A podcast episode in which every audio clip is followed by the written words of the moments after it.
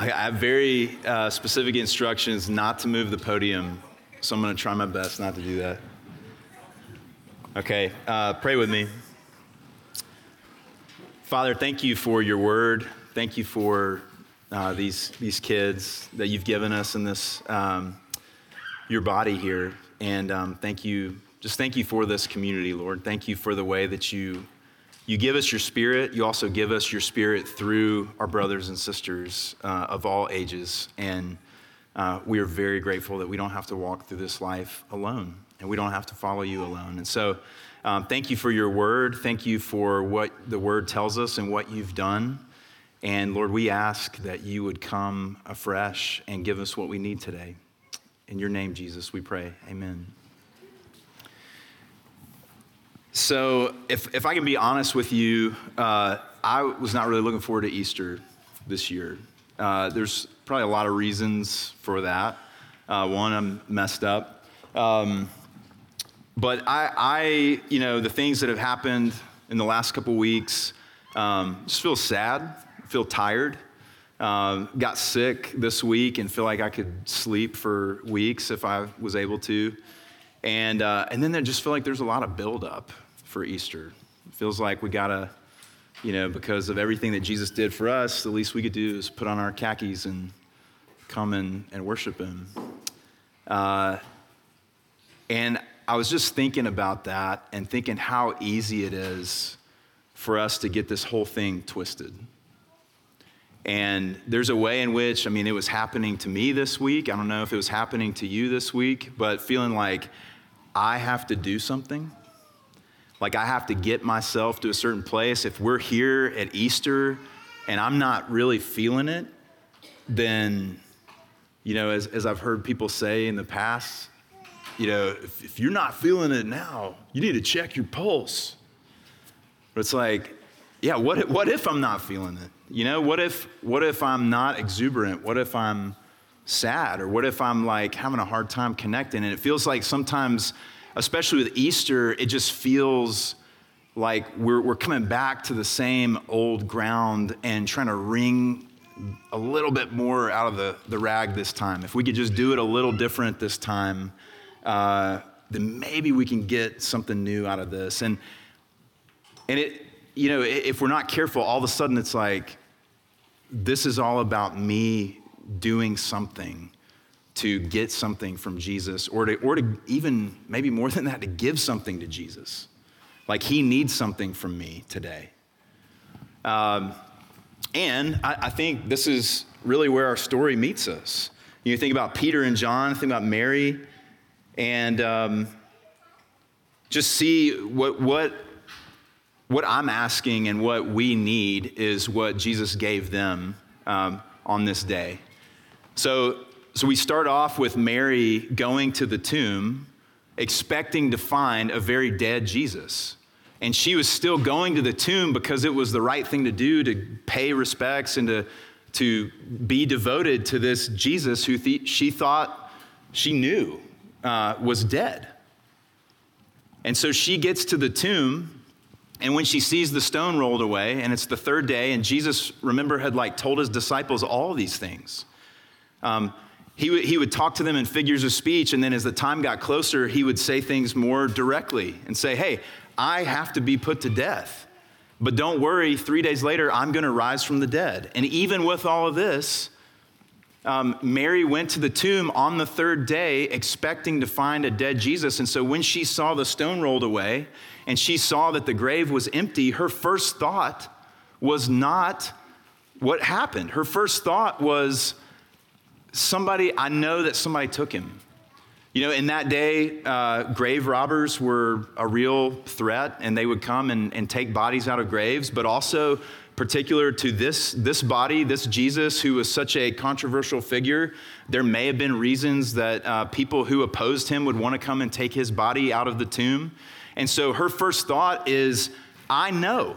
I know that he is still dead, and I know that someone has taken his body somewhere else. And so then she goes and tells Peter and John, and you know, it's like Peter and John are coming to go right or wrong. Somebody has taken Jesus' body. We got to go do something about this. You know, maybe there is some shame left over from abandoning him in his hour of need. Well, okay, we're not going to get it wrong again. We're going to go do something about this. And so they come and they see. And again, that's their first thought is not that Jesus is risen from the dead like he said he would, but they're there to do something for Jesus. To go pay our respects, to go right or wrong. And, it, and it's easy for us to be very um, devoted to a dead Jesus, to feel like we have to defend him, we have to stand up for him, we have to gin up enough uh, emotion in ourselves to go worship him, but we have to do all these things for Jesus. But if, we if we will allow him to do this, um, he is going to show himself something very different that he is not a victim, that he is living and active in this world and that He has done everything for us and He is still doing everything for us. It's not this moment, Easter, the Resurrection Sunday is not this moment that we look back and say, man, He really did an awesome thing that one time. And now apparently He hasn't done anything since then, and it's up to us. But this Jesus, you know, they go in the tomb, John and Peter go in the tomb and they see. And, and you kind of think, like, what is the point of these details that the linen cloths were laying there and then the face cloth was was folded neatly. And it's, it's the disciples, it's hitting them as they see all this that, um, oh, wait, yeah, it's not, it's not grave robbers because why would anyone take the cloths off of his body? Um, and it's not that Jesus is a ghost. Uh, it's not that Jesus was in a hurry and he better get out of here before things change, that he is in full control, that he is alive. He is in so much control and, and reigning over things that he had time to take the cloth off his face neatly fold it, and set it down before he left the grave. And so they go off and they believe, but then Mary's still there weeping.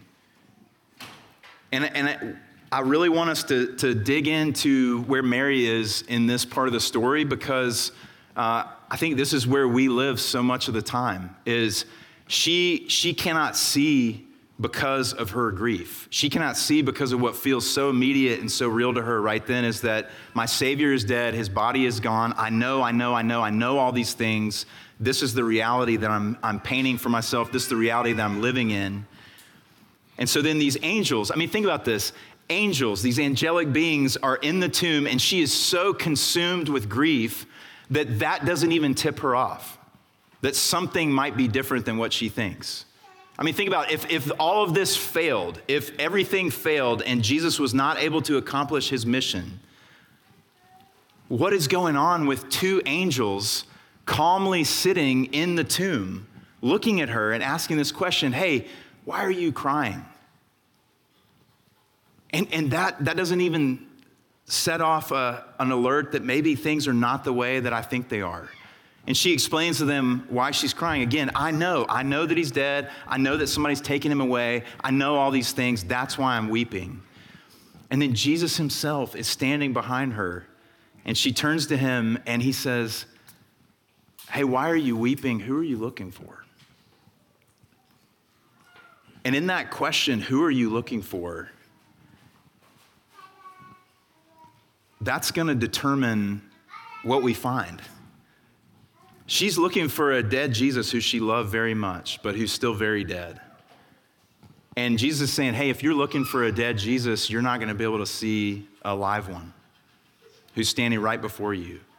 And then in this beautiful moment, she recognizes him when he calls her by name. And he says, Mary.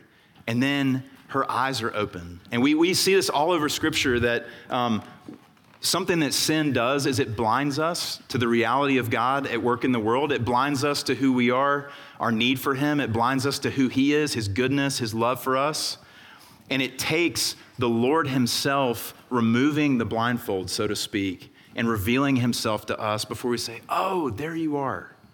And so He has this beautiful moment with Mary where she, He speaks directly to her, and that's all she needs. And here in this moment, her Lord Jesus is alive. He's not dead. He is alive, and, and his, his plan continues. and his mission continues, and everything is moving forward, and this is not the time when everything is put right. This is not the time when everything is put right. All of these disciples, the closest disciples to him, they are all going to be martyred before the end of the story. Things are going to get very dark. And yet, he is on the throne. And if we get those things backwards, it's going to be very hard for us to see him living and active, working in our lives the same way that he is living and active right here with Mary at the tomb. And what he says to her, um, he says, don't, don't come and embrace me now. Don't try to have this moment when everything is put to right now because this is not the time, but I'm going to my Father. And you go and tell all of my, my brothers and sisters, you go and tell them that I am ascending to my Father and to your Father, that I'm ascending to my God and your God. So I want us to look at three things here from this statement that Jesus says. He says that now my Father is your Father. Galatians 4 4 and 5 says this When the fullness of time had come, God sent forth his Son, born of a woman, born under the law, to redeem those who were under the law, so that we might receive adoption as sons. Because of what Jesus has done on our behalf, he has made a way for us to be not only reconciled to God, but adopted into his family so that now we can speak of God the Father the way that Jesus speaks of God the Father. That we have a Father in heaven who oversees all things and is in control of all things. Jesus told his disciples in, in a few chapters back, it's actually to your benefit. You're going to be afraid when I leave and I'm taken from you, but it's actually better that I'm taken from you because when I go, that allows me to send the helper to you who will never leave you and he's talking about the Holy Spirit. He says, Nevertheless, I tell you the truth, it is to your advantage that I go away. For if I do not go away, the Helper will not come to you, but if I go, I will send him to you, and he will guide you into all the truth. So the Spirit of Jesus himself now dwells within the people of God and is our shepherd, and he leads us into all truth. He leads us into remembering everything that Jesus said. He brings glory to Jesus. He teaches us everything that we need to know. He shepherds us and leads us all the way. And then lastly, when he says he is ascending, um, that's very important because what he is doing is, is active. He is actively ruling from his throne in heaven.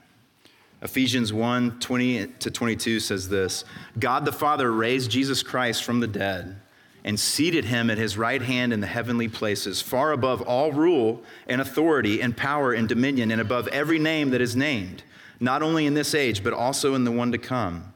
And he put all things under his feet and gave him his head over all things to the church. So, what we have now is this picture not of a Jesus who did his work at the resurrection and said, I'll see you guys at some point later. Good luck. But we have a, a Jesus who is actively ruling and engaging in every moment of this world in which we live, where there is still darkness, there is still light, and it, there's still this war. The battle has been won, but we are not yet living in time of victory where everything is put right. But we do have a Jesus who is actively on the throne, who is defeating all of our enemies, including the last enemy, which is death. And he is at work accomplishing the will of the Father as we speak, and no one can turn his hand. And so, whatever his good will is, he is accomplishing his good will in this world from his throne. This is not a one time thing that happened in the past, and we have to keep working a little bit harder each year to go back to what was thousands of years ago, the last time that God did something. No. What God did, what we celebrate today through the death and resurrection and ascension of Jesus Christ, is what is still happening now. He is actively ruling from his throne.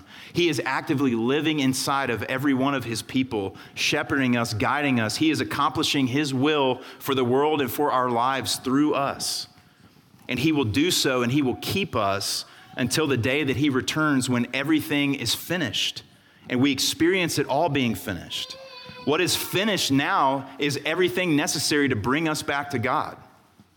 And we have not yet fully experienced what it is that it's all finished, but there is a day when our experience of it all will be finished, when Jesus returns and brings us home and brings the new heavens and the new earth to this heavens and this earth, and we experience all things made new. As, and as he taught us to pray uh, that your will be done here on earth as it is in heaven, there will be a day where that matches perfectly. And we experience that for all eternity.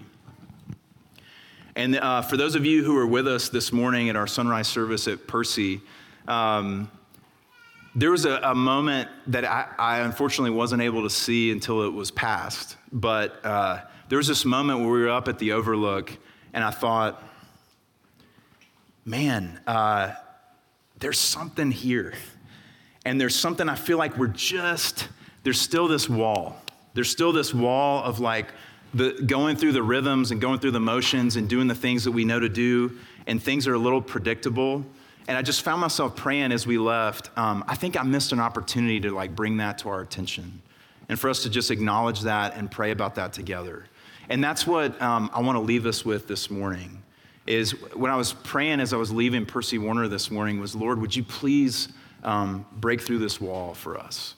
Would you please teach us how to live really live differently, not just learn new things about you and not just put, try to fit all that and keep what fits when I like am married first to my context of living in Nashville in the social circles that I swim in and like I'm really just to try to follow you as much as it'll fit into this thing.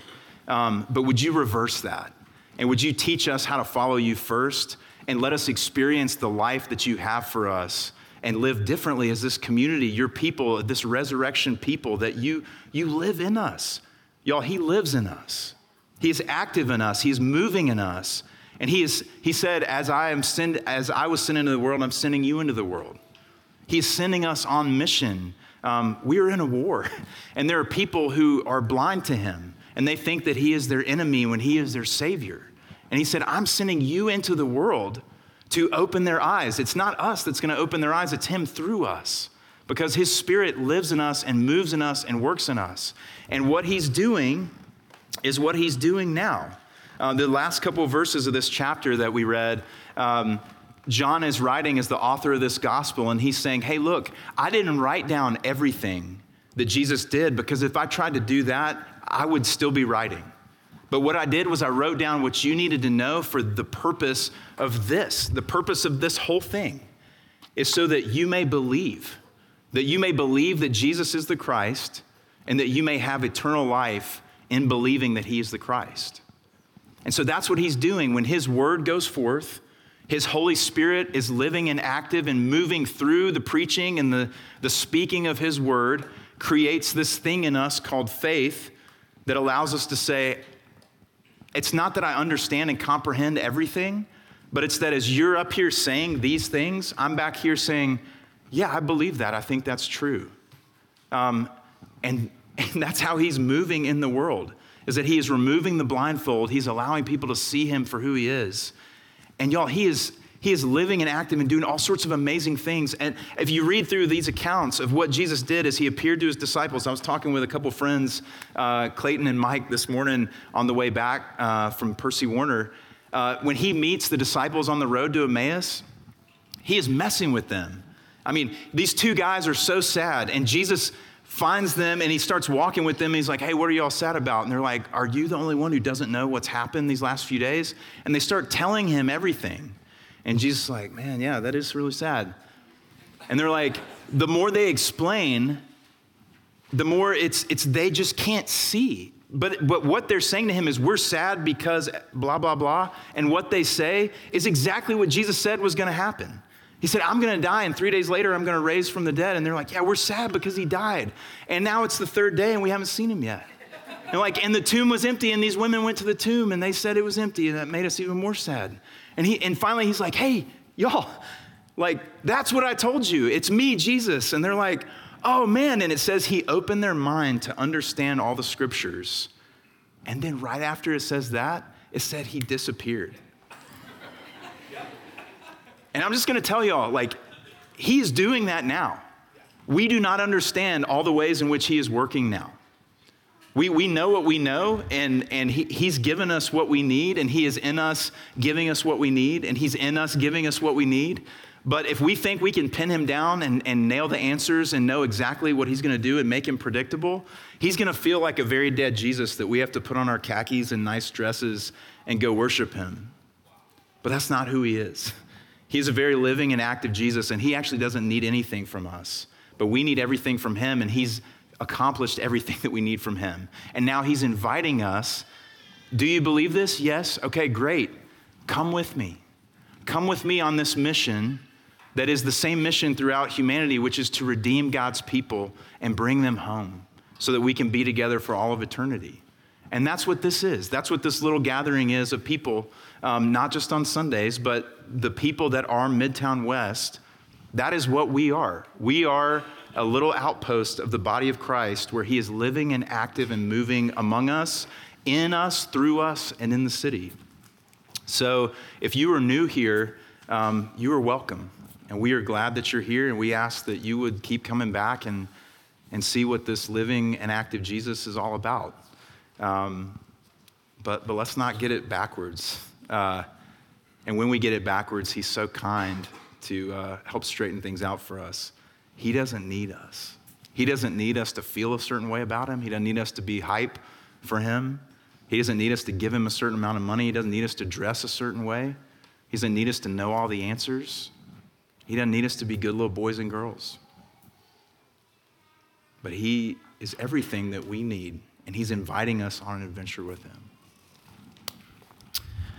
Father, thank you for freeing us from needing to, uh, to be or do something. That is the gospel. Is that we were dead in our sins. We are unable to do what is necessary to be okay. So, as, as a very familiar passage says, because, Father, you love the world so much, you gave your son Jesus to live and die on our behalf and be raised again from the dead and to give us his righteousness so that we can have life in you because you love us.